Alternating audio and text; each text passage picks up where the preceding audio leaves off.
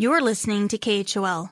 I'm Emily Cohen with a roundup of this week's headlines. Tune in weekdays at the top of the hour to stay up to date on the latest local and regional news.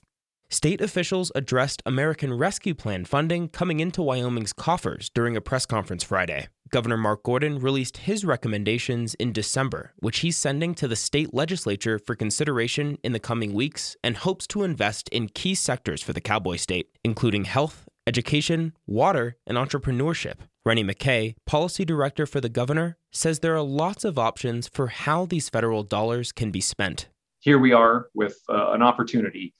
With those dollars are now appropriated and out from the federal government. And so there are new programs, and then there's expanded funding for states, counties, cities, and tribes. More localized governments will also be getting some funding, and Teton County residents are already sending in their recommendations for how it should be spent.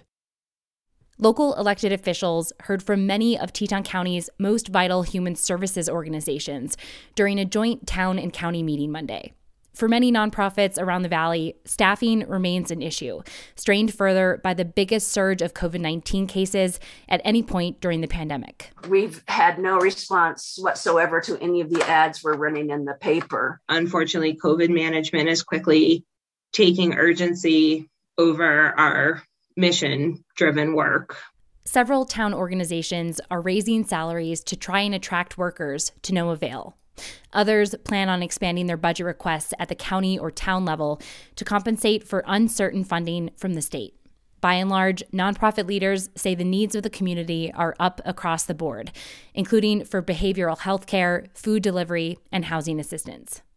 Governor Mark Gordon has officially petitioned the U.S. Fish and Wildlife Service to remove the Greater Yellowstone Ecosystem's population of grizzly bears from the endangered species list, his office announced Tuesday. The move follows a similar petition filed by Montana last month. KHOL previously interviewed supervisor of the large carnivore section of the Wyoming Game and Fish Department, Dan Thompson, who supports the delisting effort and says it would not strip protections from the bears. This is a natural step in the evolution of conservation of grizzly bears.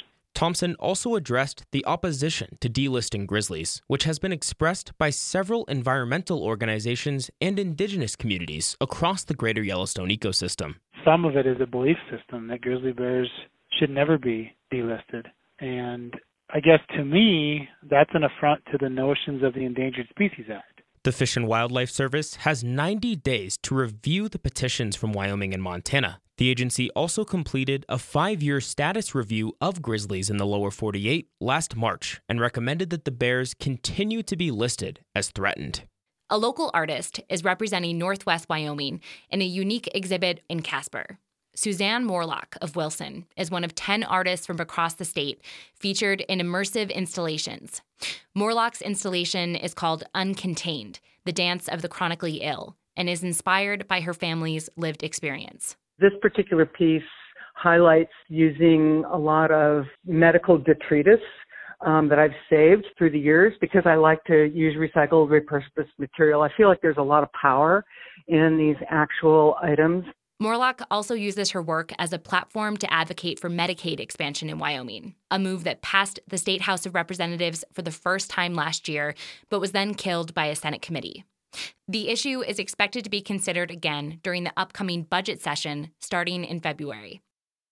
Jackson Hole officials are beginning to discuss what, if anything, should be on a special purpose excise tax, or SPET ballot, in upcoming elections. Whatever is agreed upon could result in much-needed capital needs investments in Teton County. Speaking during a joint meeting with local elected officials Monday, Teton County Commissioner Mark Newcomb said he supports long-term planning projects at the school district as funding from Cheyenne becomes more uncertain. The source of revenue for the school district's capital needs has shrank, if not completely evaporated, elsewhere in the state, and the burden is falling on the community now, and I think we really have to put the needs of a growing school district reflecting our growing community at the forefront of our SPET item discussions. What exactly will make it onto citizens' ballots is still a ways off from being figured out, as officials also need to decide when they want to put these initiatives up to a vote, either in a special or general election. This has been the weekly news roundup from the KHOL News Team, Will Walkie and Kyle Mackey. I'm Emily Cohen for listener-supported KHOL Jackson.